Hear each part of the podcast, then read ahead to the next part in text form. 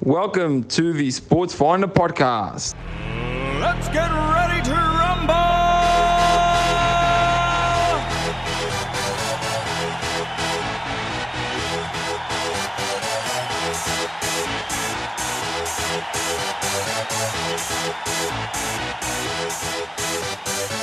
Y'all ready for this?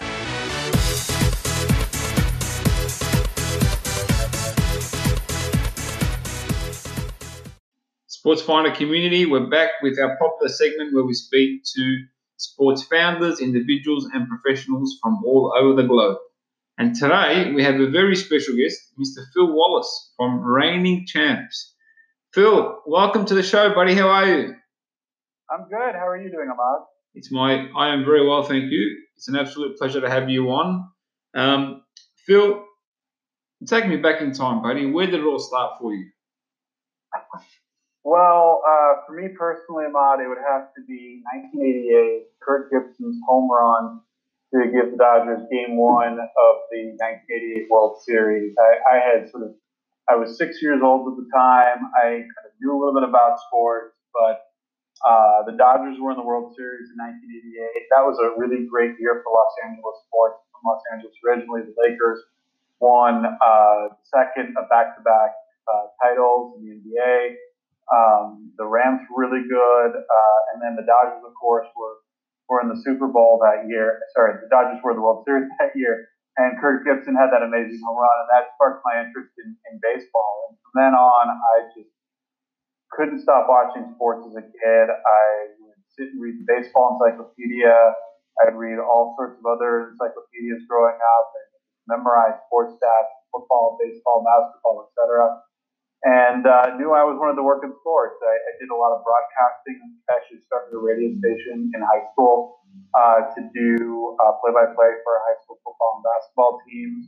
I went to Columbia undergrad, where I was one of the sports editors for the newspaper, uh, and then did um, uh, all the games for Columbia athletics, football, basketball, baseball on the radio, uh, home and away. And that was a lot of fun. And knew I wanted to keep working in sports after I graduated. So um, my, my first job um, in sports, actually, I was an intern working on the New York Olympic bid for 2012.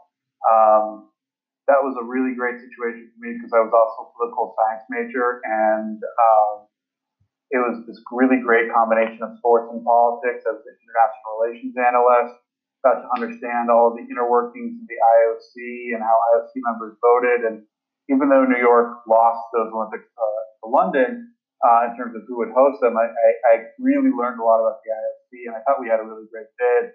And so um, I've actually done Olympic work in the future. After that, I, I consulted on Chicago's 2016 Olympic bid, and then uh, I had been on the board for the Southern California the Olympic Games for quite some time, and it culminated in uh, LA, Los Angeles being named the host of the 2028 Olympics. So we're all really excited about that Wow. coming out.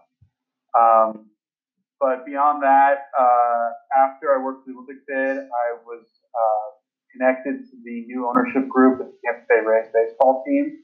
I wound up working in Florida for a couple years for the Rays, and we went from being the worst team in baseball to making it to uh, the World Series in 2008 an amazing experience. Worked with some really, really smart people. I was mostly on the uh, business side of the organization. Um, learned a lot from some really smart people, uh, and decided I wanted uh, a little bit more of a business education. So I went back to Los Angeles, moved, uh, and got uh, an MBA at USC. Uh, so I was there for a few for a few years. I had my own little startup for a while, and then I worked for about three years at a ticketing startup called Scorebig, uh, which was kind of like Priceline for uh, concert and, and theater tickets and sports tickets. And I ran all of our marketing and did uh, business development for the company. And um, but Scorebig in some trouble. Um, I was at a couple different startups in LA, and then I've been at Reigning Champs now for almost five years. Um, and uh, that's been uh, maybe you know as rewarding of a work experience as I've ever had. So um, yeah, I guess that's that's the backstory. Fascinating. Man, you've had a great career. I mean, Olympics and uh, Major League Baseball, and you know, you you name it, you've been right up the top for a long, long time. Well, I appreciate that. It, it, there's been some ups, ups and downs, but you know, I've had the privilege of working with some really great people who believed in me, and and uh, you know, I, I worked very hard and, and opened up some doors. Um, yeah, reigning champs were doing a lot of really great things, so I've enjoyed my time there. Reigning champ, um, or champs, sorry. Yeah. Talk to me about reigning champs. Wh- Where are we at today, and how did reigning Yeah. champs come together? So, uh, Reigning Champs is not really a public facing brand. It, it's really three companies in one. It's sort of a holding company. Um, the three companies that are part of Reigning Champs uh, first, um, uh, we are the owners of a company called NCSA, Next College Student Athlete. Yeah. And uh, NCSA is the largest recruiting service in the United States. And what I mean by recruiting service is we help athletes who are in high school, we help them play sports in college. So Nice. we will uh, make their house video for them. We'll give them an athletic profile that's kind of like LinkedIn profile, if you will, that's usable for college coaches. We actively, with our recruiting coaches and our staff, we actively facilitate connections between high school athletes and college coaches. So we will place this year, we placed this year from the class of 2019 over 25,000 athletes onto a college roster who were paying clients of NCSA. So to put that in perspective, if you were to add up all of the roster spots that belong uh, that to freshmen at the NCAA Division One, Two, Three, and NAIA level, our paying clients make up about a quarter of those roster spots. So uh, we're definitely a, a powerful force, yeah, in college recruiting today. So um, Amazing. No, that's that's that's fascinating, really. Um, I mean, you said there's been ups and downs, right? So talk to me about some of those downs and those those challenges that that, that you basically faced.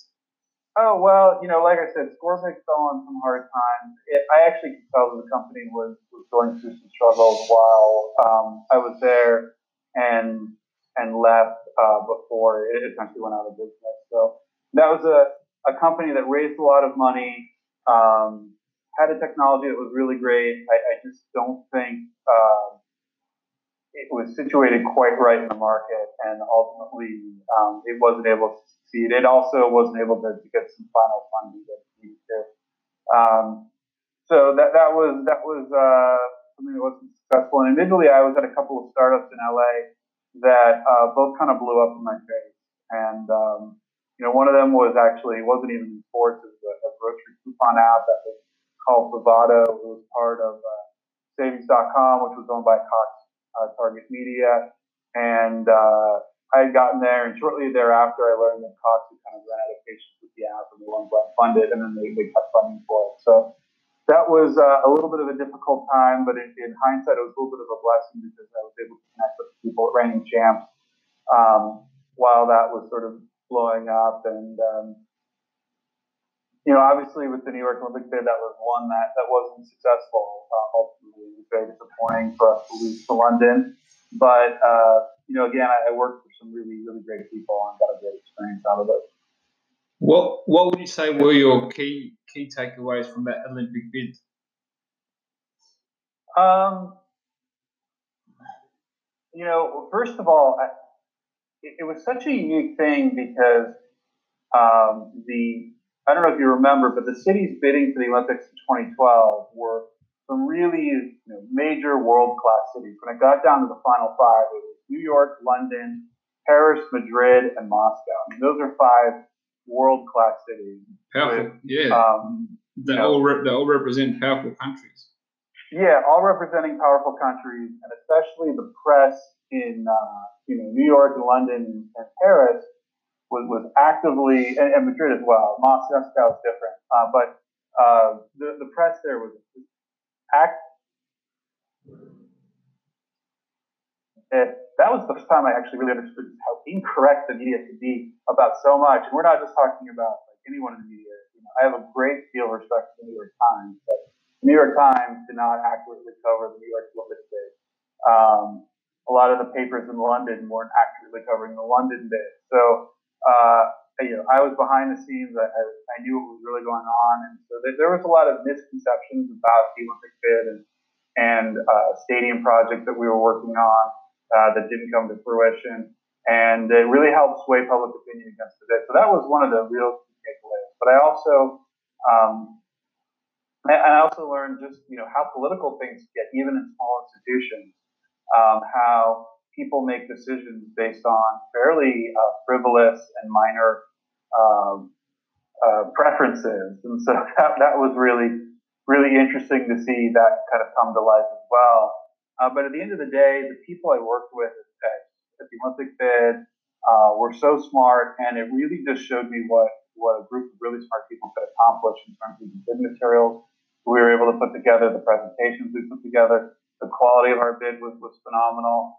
Um, the way we really united a lot of the political establishment in, in New York City, which is a difficult city to work in politically, um, was really, um, you know, an experience that, you know, I, I, don't know if the city's really seen anything like it uh, before. And, you know, you have Dan Doctoroff, who is now um, the head of a company called Sidewalk Labs, who's deputy mayor of New York and running the bid at the time, him and Jay Kriegel, uh, you know, they, they really helped shepherd bid and, and just seeing what really smart people could accomplish and how they went about their business was really uh, helpful for me uh, as I was getting my career started.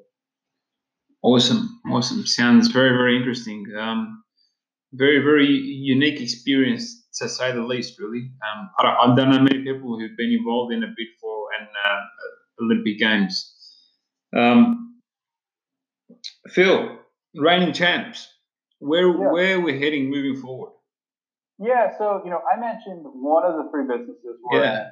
The other two businesses, uh, we also have a, a, college technology business called Front Rush, where um, we provide uh, software and services for college coaches. But one of the big things that we've just um, announced publicly is our third business, which is Reigning Champs Experiences. So we recently announced that we will be running uh, NFL flag football uh, as the operators for NFL flag football beginning in 2020.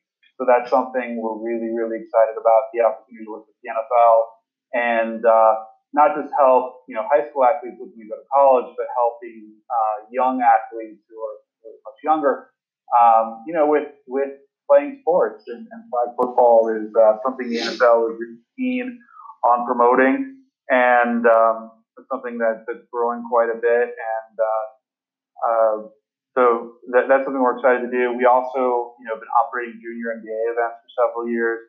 We've been running uh, events with uh, rivals um, uh, in football uh, for uh, football combines, which we do in, in about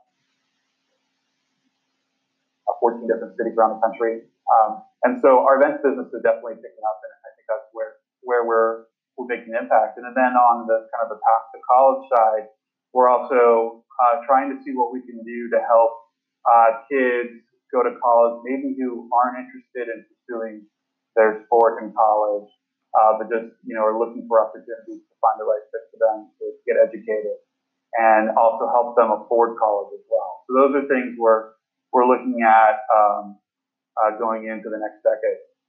Wow, fascinating! A lot happening. You've been through a, a fair bit, a, a lot of great experiences and a bright future ahead. Mr. Phil Wallace, thank you very much. You've been amazing. Um, thank you, Mark. No worries, sir. Before we let you go, okay. Um, where can we find you online? Um, good question. I mean, you can certainly find me on on LinkedIn. Um, that's probably the best way to find me. You know, I have written sports articles in the past on sites like LA Observed, although I haven't written in some time. Um, so yeah, find me find me on LinkedIn, I guess. At, um, and, and, I do have a Twitter handle. Um, I think it's uh, Philwa, T H I L W A. Well, ladies and gentlemen, uh, this guy's an absolute sports gem, Mr. Phil Wallace. Thank you very much for joining me on the Sports Finder podcast. Okay, thanks a lot, Ahmad. It was great talking to you. Thank you for listening to the Sports Finder podcast. We'll catch you on our next episode. Y'all ready for this?